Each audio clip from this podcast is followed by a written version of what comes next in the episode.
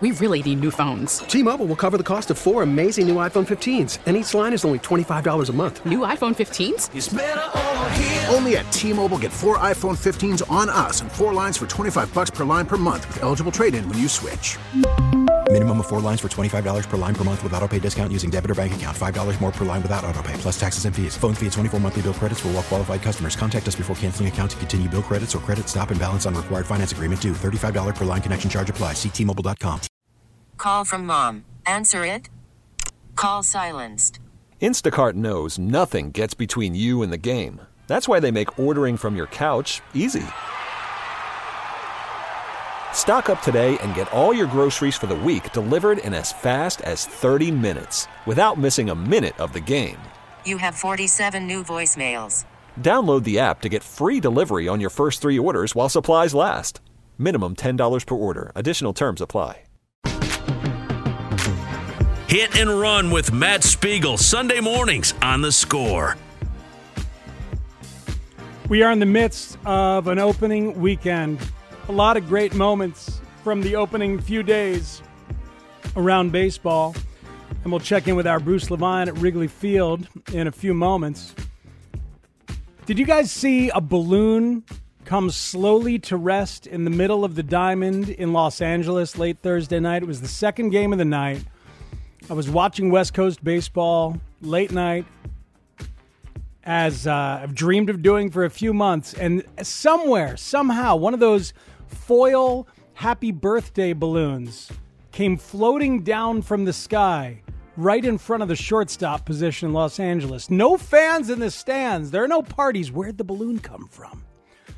Came from some other party or some other house somewhere in the city of Los Angeles. It floated up and decided to come down in the middle of the diamond. I don't I don't know why that got me, but uh, but it did. Got me good. Uh, baseball is here.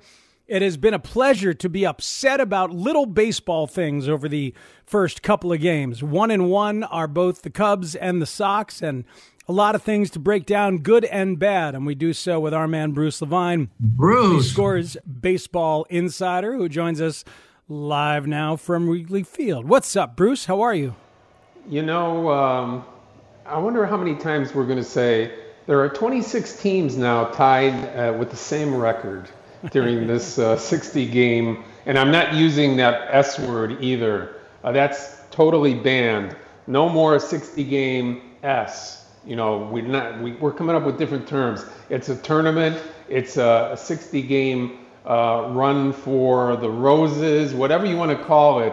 Uh, it's not the uh, S word that everybody's been using over and over again. Please do not use that word. It's almost like a curse word now. Bruce is um, is one of the guys, uh, one of the, the venerable baseball guys, who is angry, bothered by this expansion of the playoffs. What two hours before the season, and this expansion of of the playoffs that that renders the regular season um, less meaningful. Um, when In we my all, mind, yeah. yeah, I- well, it does. No, it does. It, it, it, it's doubtless that it does.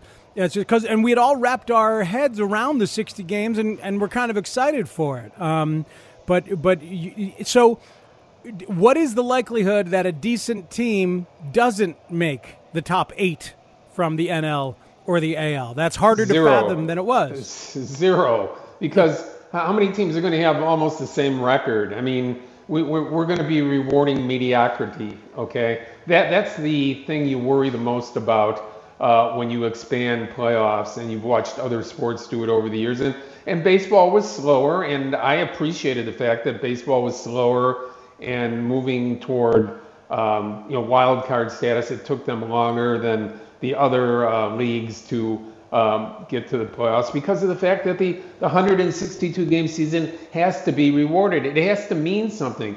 If they take this model of more than uh, 50% of the teams making the playoffs every year going forward, just for a money grab uh, for both sides, you're just watering down a reason for people to go to the ballpark and see meaningful games, uh, you know, in April, May, and June.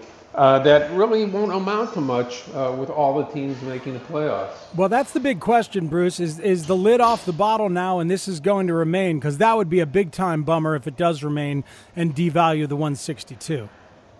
Yeah, and uh, that that's the thing you most worry about. You know, the fact that uh, you know if if, uh, if indeed you know your your best team, the team that wins 107, 108 games, is uh, beaten by somebody who uh, actually won um, 82 or 83 games and got into this exp- expanded, uh, even 79 or 80 games could could make it with uh, more than 50% of the teams being involved. So, from all of that, uh, you know, you have to you have to wonder where this is going to go. Once they've uh, expanded and given TV these opportunities, how do you take it back?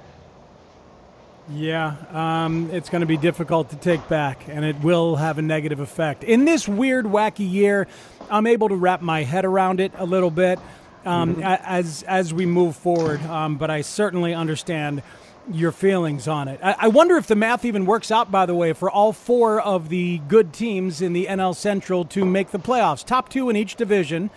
Is it even mm-hmm. possible that the three and four teams in the Central could be the, the both wild cards? Probably. Sure, sure. I mean, uh, it's the best seven and eight, best seven and eight record after that, right? Uh-huh. Uh, in uh-huh. each league. So I don't know. Look, uh, I'm not. You know, people know uh, that you know I look at things and, I, I, do have some perspective of history in baseball. I'm also for uh, moving forward and trying new things. I really am. Uh, you know, certainly at one point in the last 20 years, the wild card was uh, something new, divisional play was something new, uh, interleague play was something new. Um, I, I didn't like those at the beginning, and now uh, you can't imagine the game without it, right? Um, mm-hmm. Especially the wild card. I mean, it's expanded people's interests, it's expanded uh, owners and general managers' thoughts about how their team is built and how long it should compete during a certain year. It's kept baseball uh, fans' attention going into the NFL season. So all that has turned out to be great. I'm open for looking at these changes. I'm not looking. I'm not looking for money grabs or for uh, people to, um, you know, reinvent the game by putting people at second base and and you know chazarai like that. And look up chazarai in the dictionary and you'll you'll find out what it means. It means a bunch of junk. Uh, those of us who don't need to look up Chazarai appreciated that greatly. Um, all right, one more abstract one before we get to some specifics. What is home field advantage right now? Do you have a sense for that at all? Obviously, you watch the Cubs.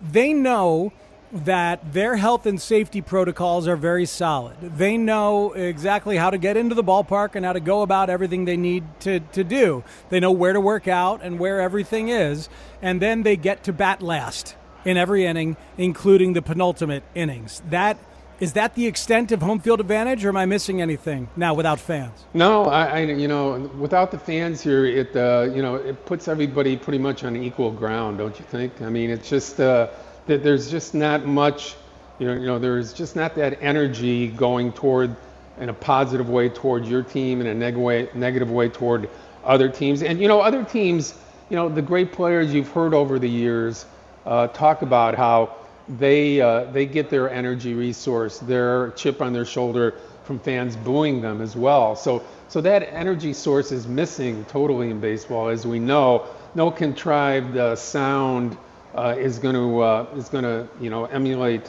what uh, that's all about. It's not going to replicate it to the point where it's going to have an advantage. So I see I see um, teams coming in from out of town being on a more equal plane with uh, with home teams this year. Has David Ross yet been asked about hitting Jason Heyward in the six hole? We see that in the third for the third game in a row, and we know what the feelings are personally. We know uh, about the excellence of Jason Heyward, really in every aspect of baseball life except at the plate these days. Um, has he been asked about it yet, Bruce? Um, I am going to ask him for you after the game. I appreciate I'm that. Gonna, and, and, and it's, a, it's a great question because I think in a nice way you're saying, why is he batting that high yeah. with the lack of production that he's proved over the years? And it's a very fair question on your part. But I think what you're looking at in these lineups uh, that David's putting out there is as much left, right, left, right, left, right, uh, bottom of the order switch, left, switch. Uh, you know, he's had the the Caratini uh, left or right-handed batter, and then Hap, so that uh, when the games progress on later in the game, mm-hmm. and you mm-hmm. might see it to today. So you have you'll have Hader maybe coming in in the seventh, eighth, or ninth inning. He's fresh. He could he could pitch more than two innings today if it's a close game. Um, that means that uh, they don't have to pinch hit as much, or uh, you know try to use uh, extra guys in the bottom of that order. That's being taken advantage of when you have Caratini and Happ there as switch hitters. That's a that's an, an interesting approach that, that we'll watch to see if uh, Ross continues to use in his lineups uh, throughout this season here. And and the other thing is, you know, getting away from directly your Heyward question is, we have yet to see in three games uh, the predicted Kyle Schwarber DH role, right? Yeah. So three games, and he's been in left field all three. Uh, Ross has preferred to go with his two catcher, you know, tandem there. He likes he likes them both as hitters in his lineup right now. Yeah, those those those are the guys. Those are the bats he wants the most in there. It's, he's got he's got Contreras and Caratini in there every single day so far. Whoever's not catching gets to DH.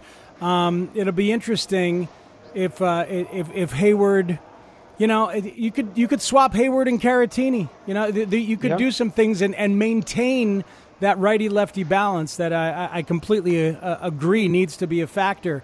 Um, anything else from Ross in pregame yeah, today? I mean, uh, just, just just stepping up uh, one, one, one, one more fact on this, and that is with Happ in center field still evolving as a center fielder, let's say, um, you, you still want to keep that Heyward defense in there to keep keep uh, you know the best defense that you can in some semblance in your outfield, okay? Because you're, you're going to have a, a, a, gap coverage situation in the bigger ballparks uh, when you have um, Schwarber, uh, you have Happ, and then you have Heyward. You know, you, you're going you're going to be missing some balls in the gaps there because uh, the lack of uh, being able to go into the gaps for a couple of those guys. Uh, so as far as uh, the rest of yes. what he said today. Yes, sir. Uh, yeah, um, he, he's just basically, you know, we, we saw Brad Wieck go on the DL and IL rather, and Ryan Tepera come up here. So, uh, you know, the IL is such a big deal now. You miss, you know, 15% of the season just about when you go on for 10 days.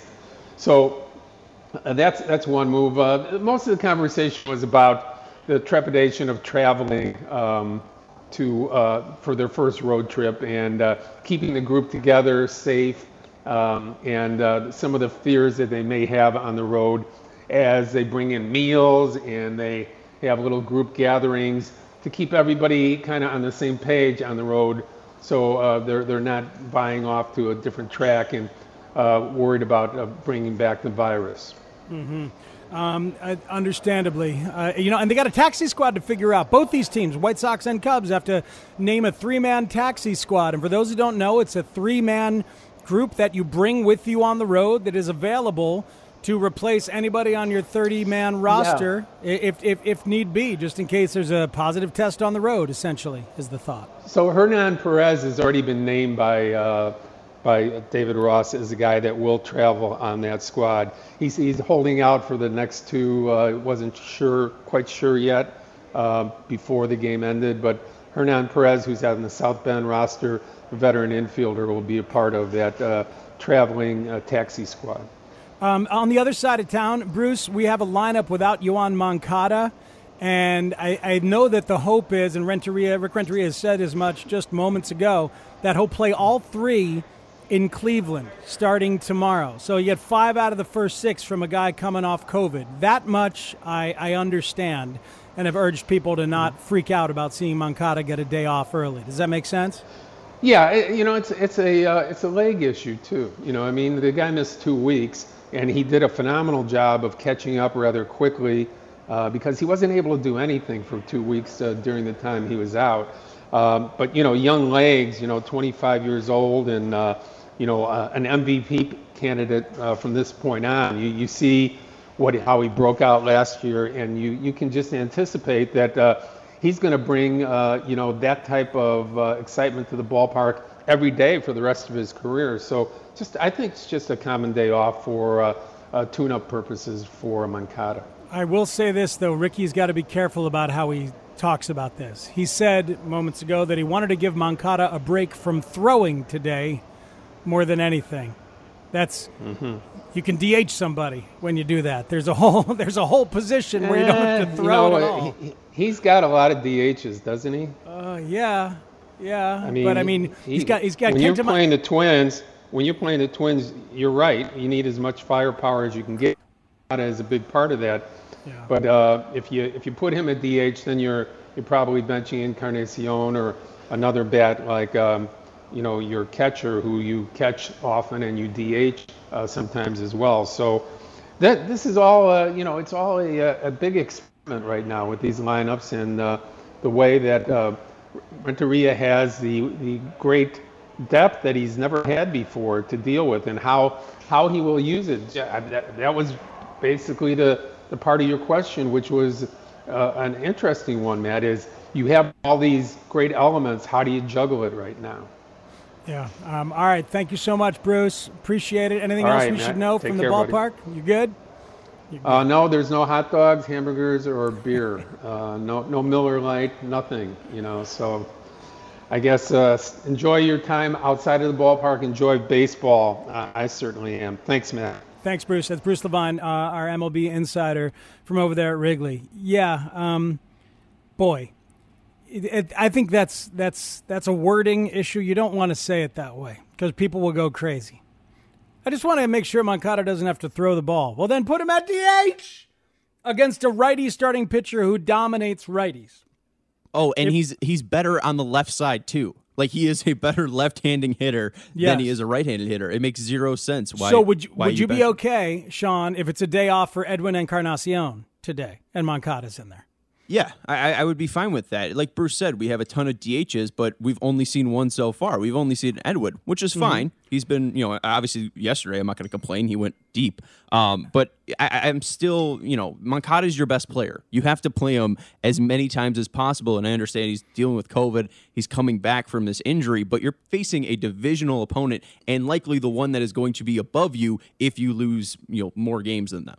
Yeah, every game matters.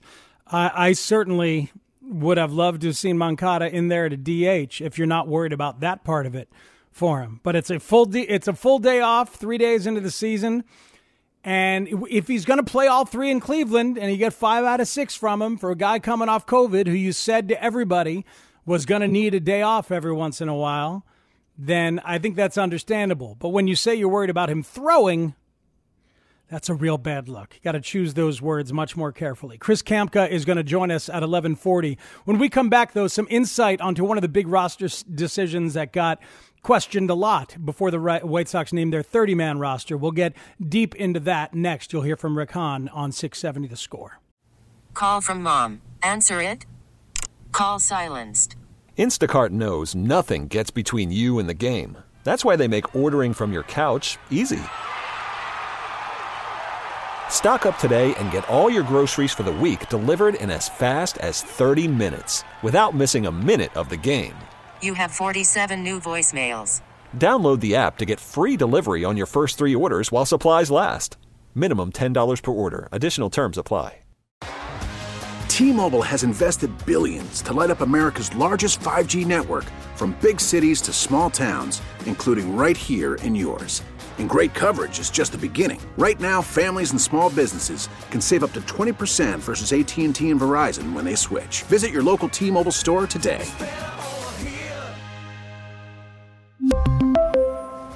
Plan savings with three lines of T Mobile Essentials versus comparable available plans. Plan features and taxes and fees may vary. After the loss last night, I had one of the fans say that I should break out my dog socks. Oh, really? That's exactly what I did today for good luck. You did? Yeah. Hopefully they're more than five inning socks because they've held on pretty well right now. The purple ones today? No. Blue. Blue to Oh, match the matching, shirt. matching your shirt. But certainly not mine, which is totally different. Unbelievable. Day two, we do that. Well, there's a shirt crisis, you know. A shirt shortage? There is. Well, you only do laundry like twice a season, right? No, I'm I'm now a frequent laundry guy. Not, not many places to go these days. it's true. Outdoor engagements minimal. Laundry is a highlight. Please, one of the sports talk shows in this city, make Steve's laundry as a highlight one of your hot buttons, okay? Next time you go on 670, I think they should just play that. laundry is a highlight.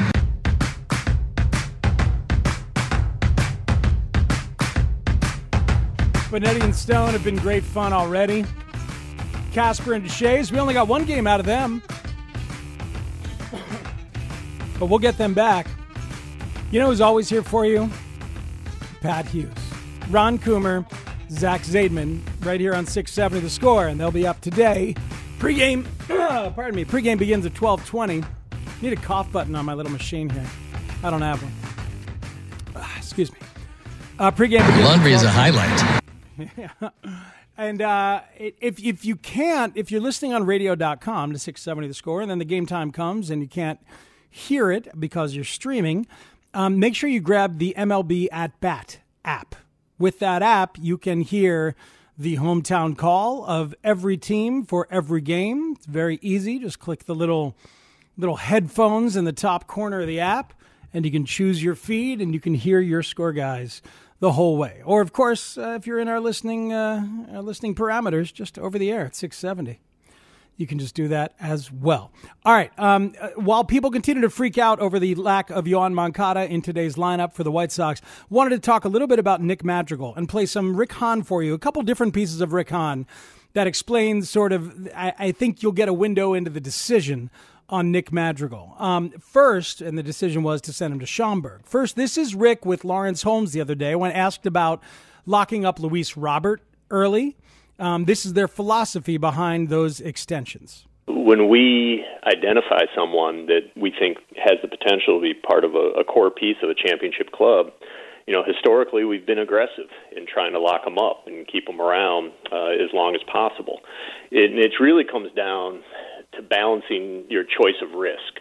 Do you want to risk the fact, the chance that the player is precisely who you think he is, uh, and over the course of his career, you know, the allure of, of the free agent dollars becomes overwhelming, and, and you're unable to guarantee keeping that player through the prime?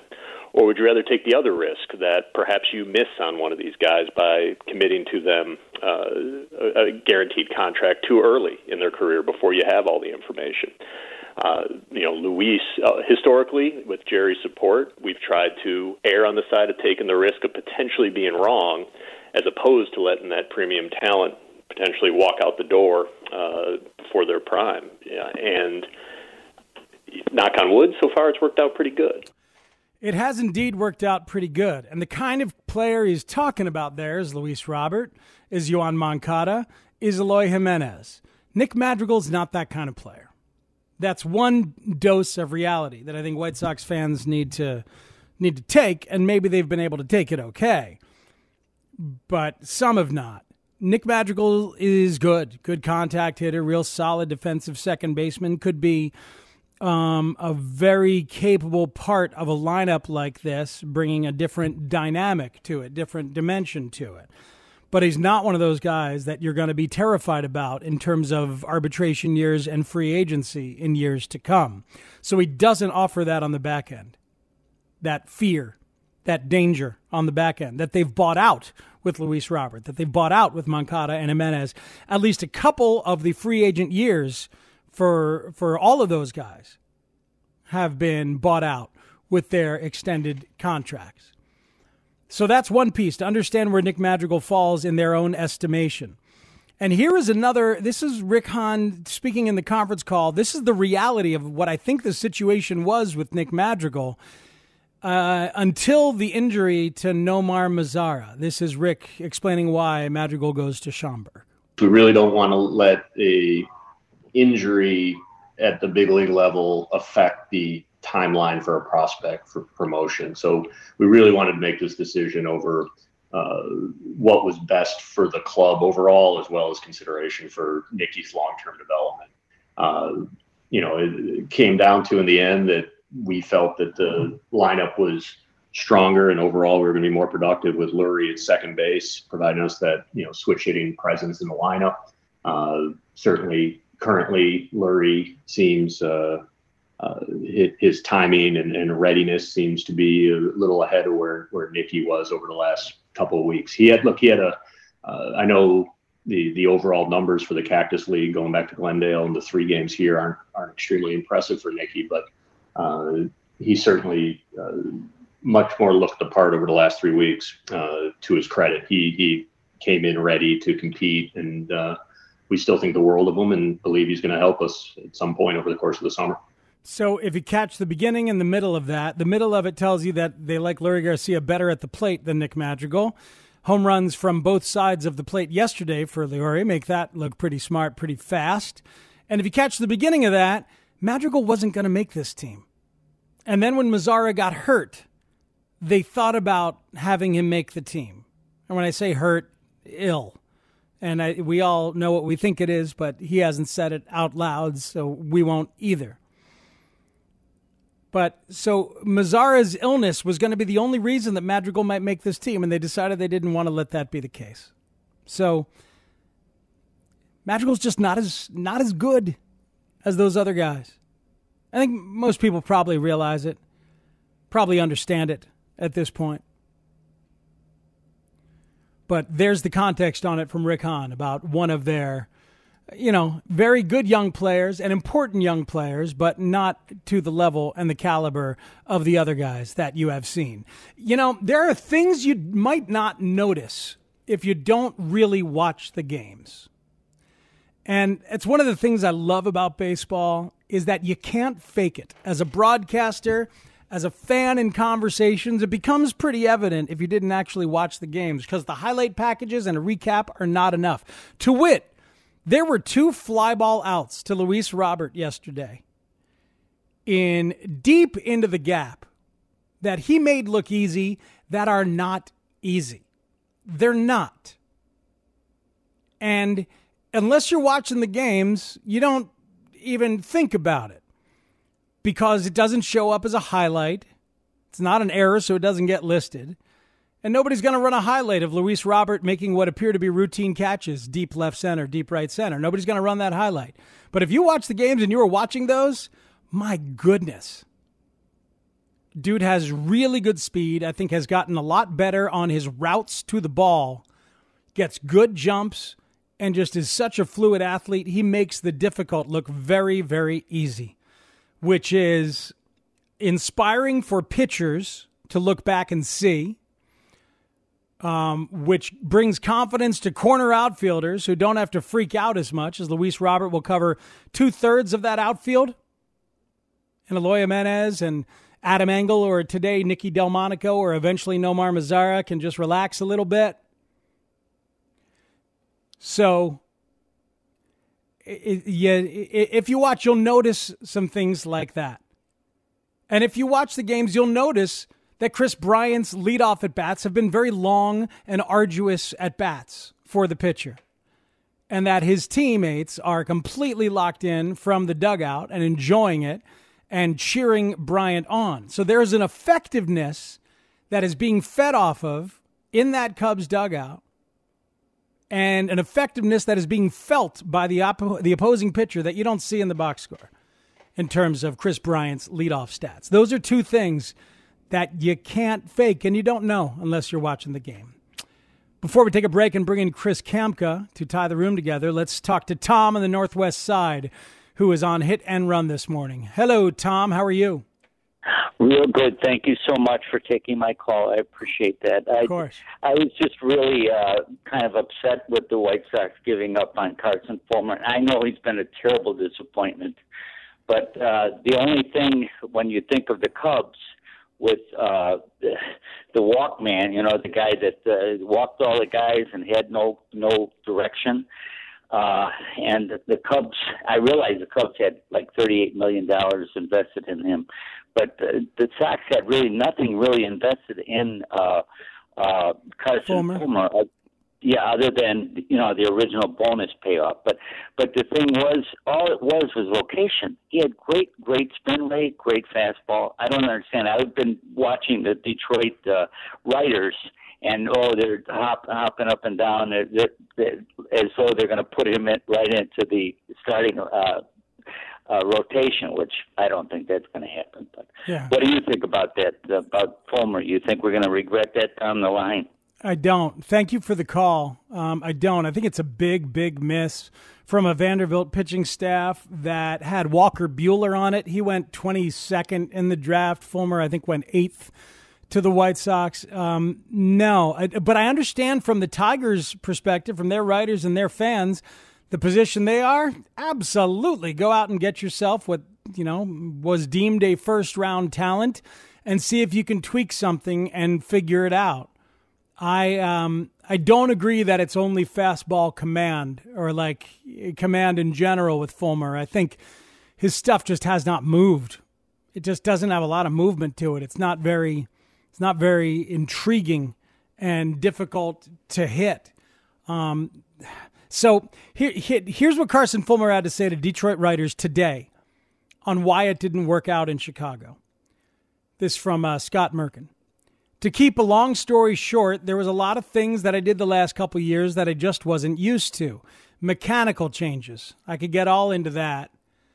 But at the end of the day, I really want to get back to who I am, and that's pitching with my mentality and my competitiveness. I love to win. Putting mechanics aside, putting all of the analytical stuff aside, all the stuff that is in baseball now, and just getting back to who I am and that's competing at the highest level, winning at the highest level, and just giving the team the best chance to win. All right, so if that's Fulmer pushing back on things the White Sox asked him to do mechanically and analytically over these past couple years. We'll see. Getting back to being himself is, you know what it reminds me of? Guess what former White Sox prospect who struggled uh, for a long time and it was awkward until he eventually went away. Not a pitcher, but guess who this reminds me of? Sean Anderson. I have no idea. Gordon Beckham. As Oh. Gordon Beckham struggled, every time he was struggling, he'd say, I just got to get back to being myself. Resisting some of the conversation that has been placed in front of him to change. Here's an option, here's an option, here's an option. Nah, it's not working. I just got to get back to being myself. I remember it very, very clearly. I wish Carson Fulmer well, but I don't. I don't think that is someone you're going to have to worry about uh, succeeding somewhere else and it stepping up and biting you in the butt. I Yeah, just think- and, and Jim think it's a big miss. Margalus of Sox Machine did a write up about Carson Fulmer, and to the point of the fastball, his velocity was never the same. In 2016, it averaged at 92.8. In 2017, 93.3. In 2018, 92.6. And then in 2019, 93.7. So the highest mark in 2019. But he was coming out of high, uh, coming out of college, throwing 96. So his fastball's really never been the same, even since they drafted him. Yeah. It's um it's so it's it's just never it's just never been the same. Nicky Delmonico is hitting second for the Cubs. I mean for the White Sox today. Second in their lineup for Ricky Renteria. But uh I think it's better having another lefty in there. I just don't know a world where he deserves to hit second. We will talk about getting fans into the seats at a local ballpark and maybe ballparks all over baseball at the top of the hour as we head into Cubs pregame at 12:20. But between now and then, my guy Chris Kamka, the Sultan of Stat from NBC Sports Chicago, will join us to celebrate his new fatherhood and the return of baseball here on opening weekend. It's hit and run on 670 the score. I'm like a daddy. I'm like a, a papa.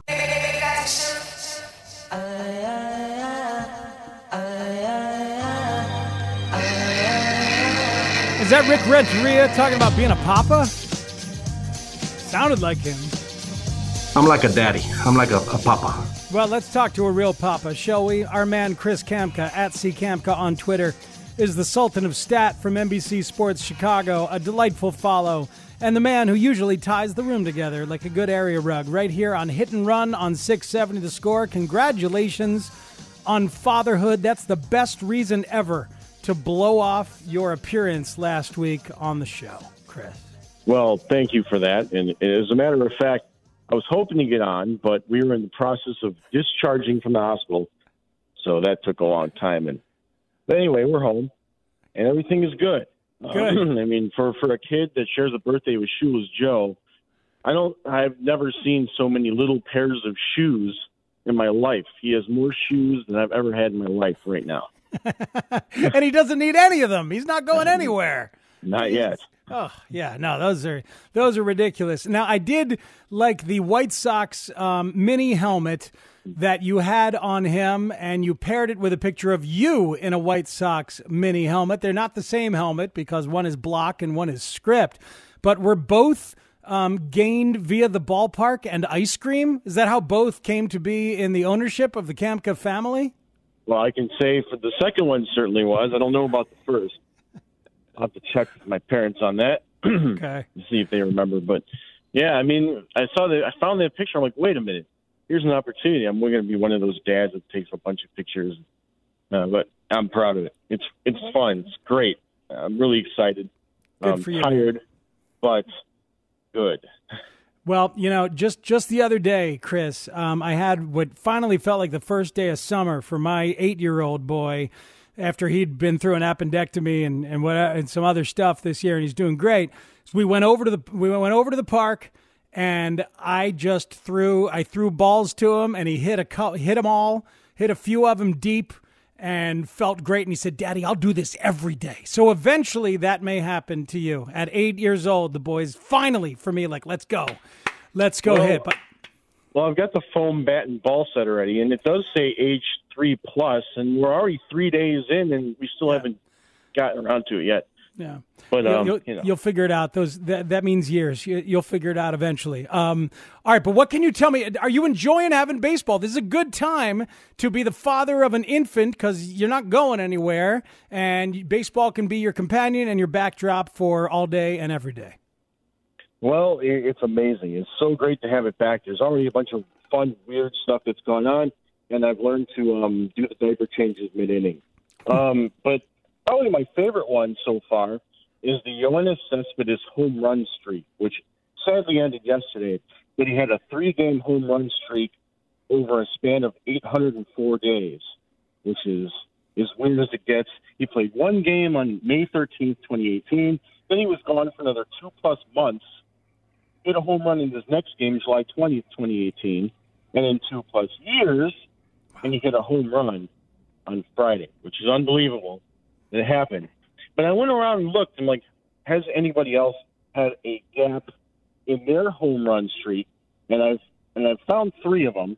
Hmm. Um, Harry Chiti, who is known for being traded for himself, as being the player to be named later in the trade for a player to be named later, uh, did so for the Cubs um, September 28, 1952, then went to Korea, and then he came back, and it's uh, April 11th, 1955, a span of 926 days.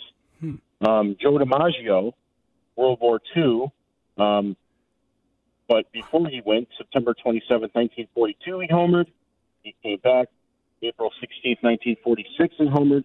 1,298 day streak um, with two day two games of home runs. And Hank Greenberg, same deal, World War II.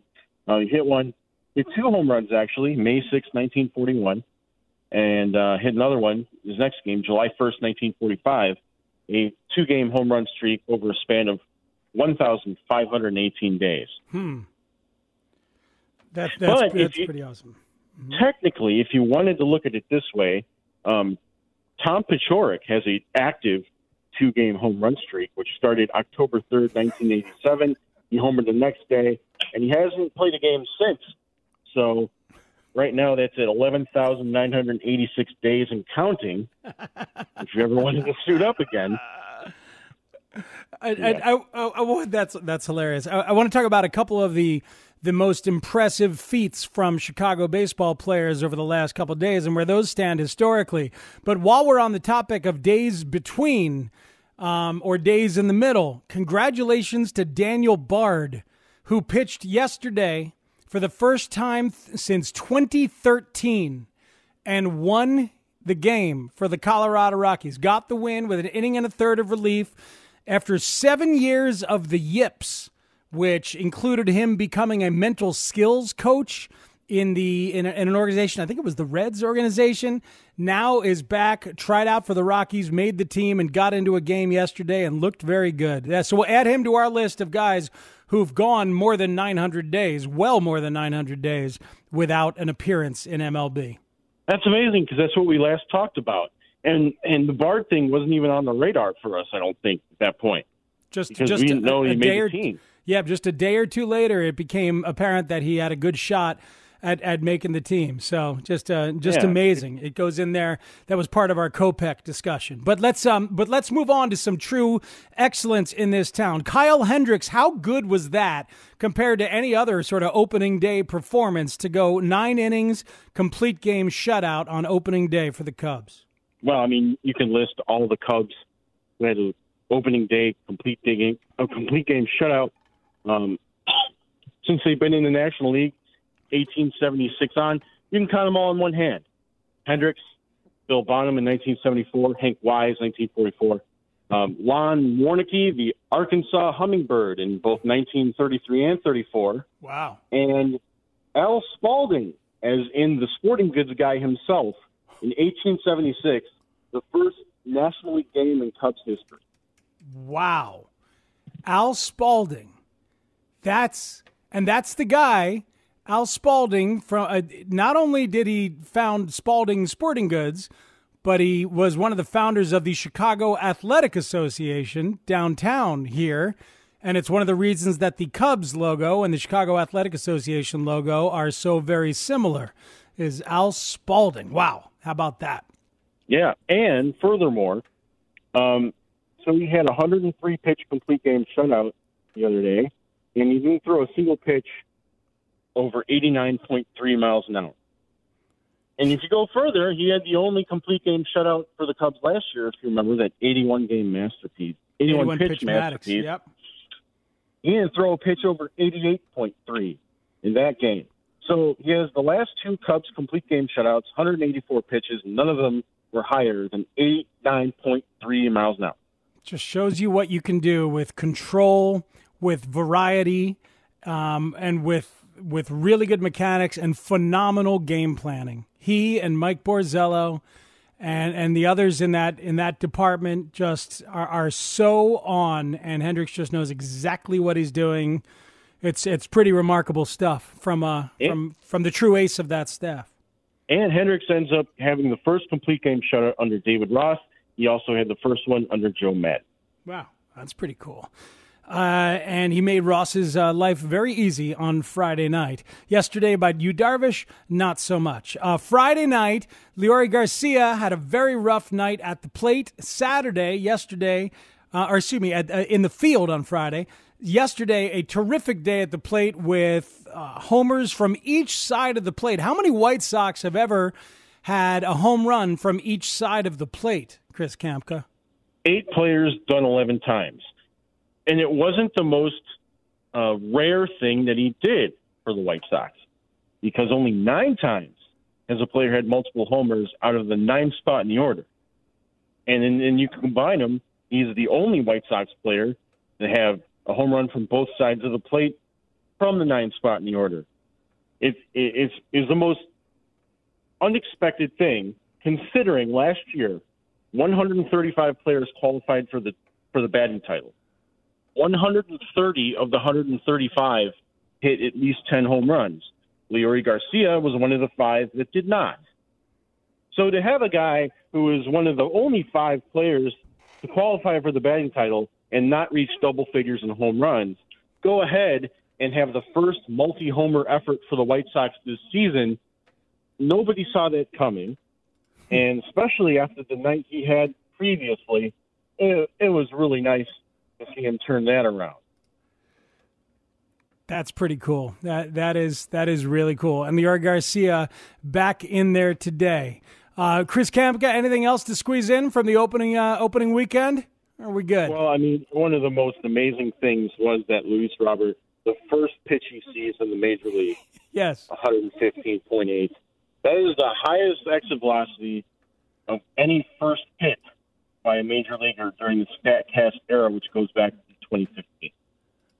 It's amazing. It's, it's the, the highest first pitch hit, and that was um, harder hit than all but one baseball off a Cubs uh, off a White Sox bat for the entirety of last year. This team already showing themselves to be different.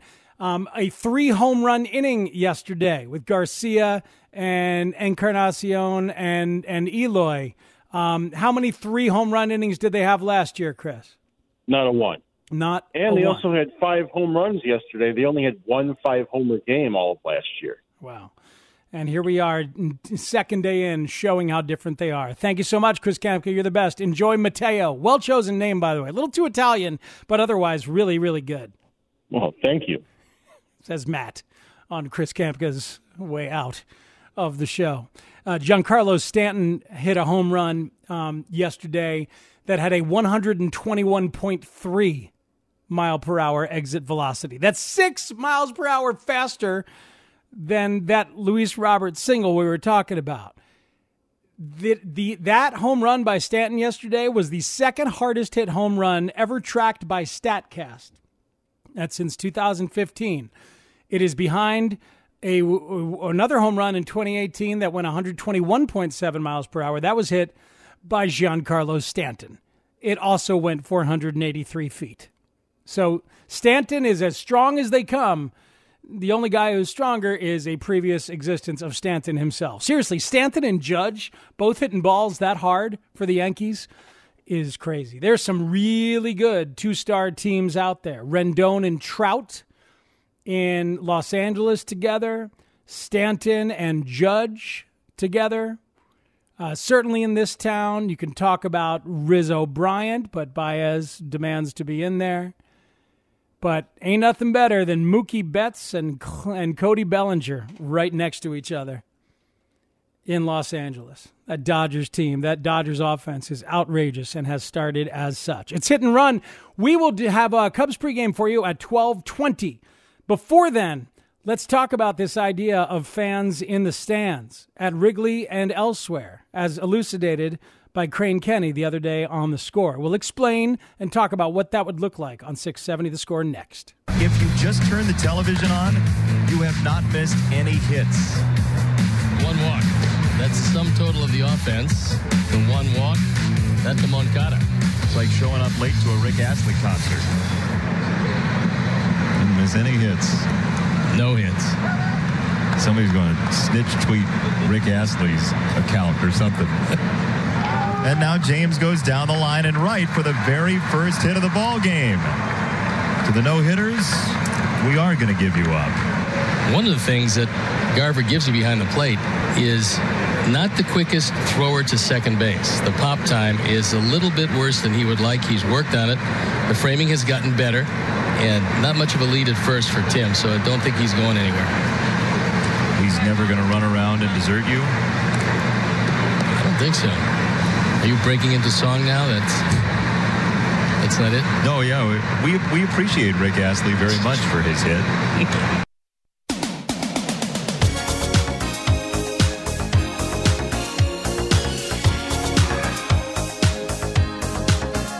I guess Steve Stone has never been Rick rolled. Perhaps not. But Jason Benetti bringing the broadcast forward into the modern era of what, 1985? With Rick Astley's Never Gonna Give You Up. Good morning. Actually, good afternoon now, everybody. It's afternoon indeed.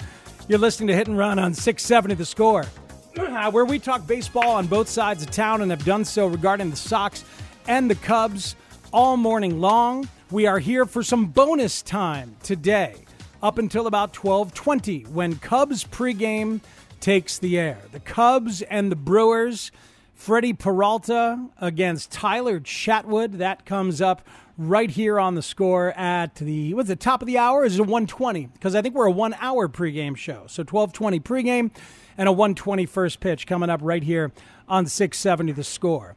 Um, lots to get to uh, within our time here before we get out of here. I first should tell you that there's kind of a troubling report out of Florida where the Marlins, uh, one of their beat writers, Craig Mish, does not give up the details, but basically says that they're going to be without three position players and one pitcher over the next few days.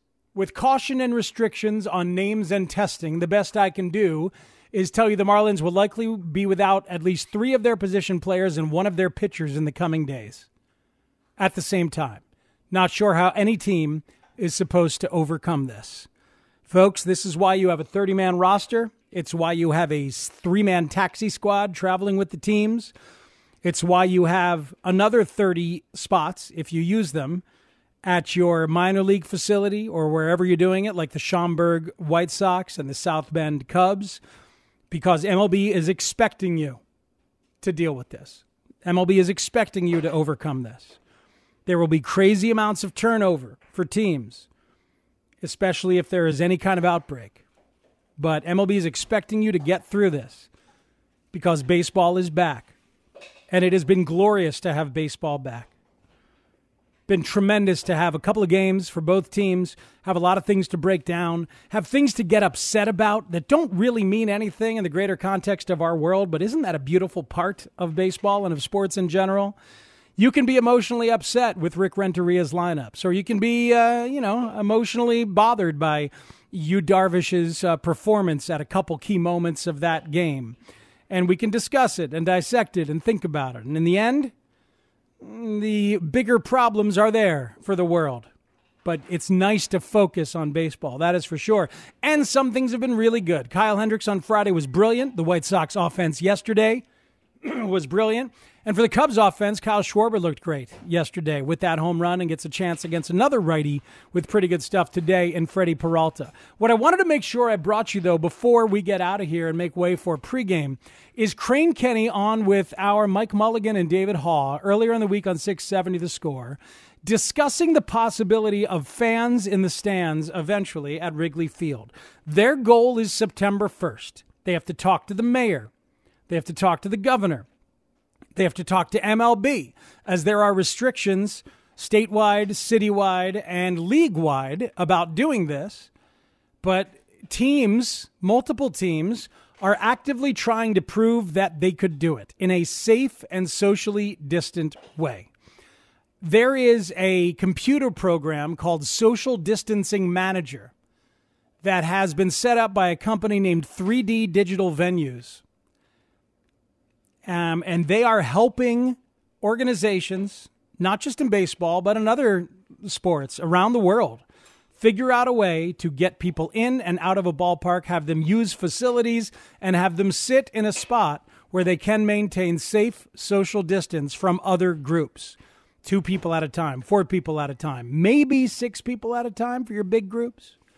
But either way, how could they do it? How would they do it? The Cubs are actively working on it. Here's Crane Kenny discussing exactly that on the score earlier in the week. We think there's a path to do that, um, and there's been some, some coverage of some technology that we uh, we employed to to map out our our manifest, our seating manifest, to find uh, ways to put groups of two, four, and six uh, fans into the ballpark, yet socially distanced from each other. So if you and your family were coming, David, and let's say there were four of you, we could find a place for the four of you to sit together, but still be six feet uh, apart from everyone else in the ballpark while you're in the in your seats. Um, so we think there's some technology that helps us. Uh, we're working with the city and the league. currently, the league is not allowing anyone to have fans in the ballpark. So even if we had an agreement with the city, we couldn't we couldn't open our doors. Uh, but we are hopeful, like maybe say September 1st, that for maybe the last half of the season, we could let some folks come in and, and enjoy some baseball in person. Um, and so, working with the city, working with the league, uh, working with our medical professionals, um, there would be dedicated uh, gates for people who are coming. You would have a window to come in and out of the ballpark. So, and rather than saying it's a 1:20 start and the gates are opening at 11:20, so two hours prior to the, game start, you would have a window um, for you and your family to come into the ballpark. We designate a gate for you to come in, a designated gate for you to leave. We'd probably do in seat concessions so that you would order your concessions and they'd be brought to you rather than you waiting in line. Um, and then you'd have dedicated restrooms. So I think there's a way. It's important for us for two reasons. One is we'd love to treat our fans to some games live. The second reason is, you know, we're looking down the road at 2021, and and we're not sure that life will be that that different next year. So anything we can do to, to get a, a little bit of a glimpse of how we'll have to operate this, the stadium next year, uh, this year would give us uh, obviously a whole year to plan for it. So there's some uh, there's some learnings in there for us as well. See, that makes all the sense in the world, especially that final part. This might be the reality next year at Wrigley Field and other places where a very limited amount of people are allowed in, and you've got to figure out a way to do it safely. It's uh, it's a crazy world right now, and until there's a vaccine that gets well circulated, it may stay crazy. Somehow they have found a way to play baseball. I hope they continue to find a way to play baseball boy, it's been a pleasure to have the game back as a companion on in your house and something to focus on in the evening and otherwise. And how about this afternoon as Cubs baseball is next right here on the score? Thank you to producer Sean Anderson for his consistently great job on hit and run. Thank you to all the callers and texters and tweeters today. Passionate White Sox fans talking about your lineup and other things. Passionate Cub fans worried about your bullpen and other things. This is baseball. Thank you to our guests today. Bruce Levine, the new daddy Chris Kamka, Bart Wingler, and Keegan Matheson, the Toronto Blue Jays beat writer who talked to us about the Buffalo Blue Jays. Baseball is here. There is joy available. Enjoy it. Let Pat and Ron be part of the soundtrack of your Sunday. They're coming up next. Have a great day, everybody. Zach Zaidman and Cubs pregame coming up next on the score. I'll be in tomorrow with Dan McNeil from 2 to 6 to talk about the opening weekend and a whole lot more on the McNeil and Parkins show. Thanks, everybody. Have a great day.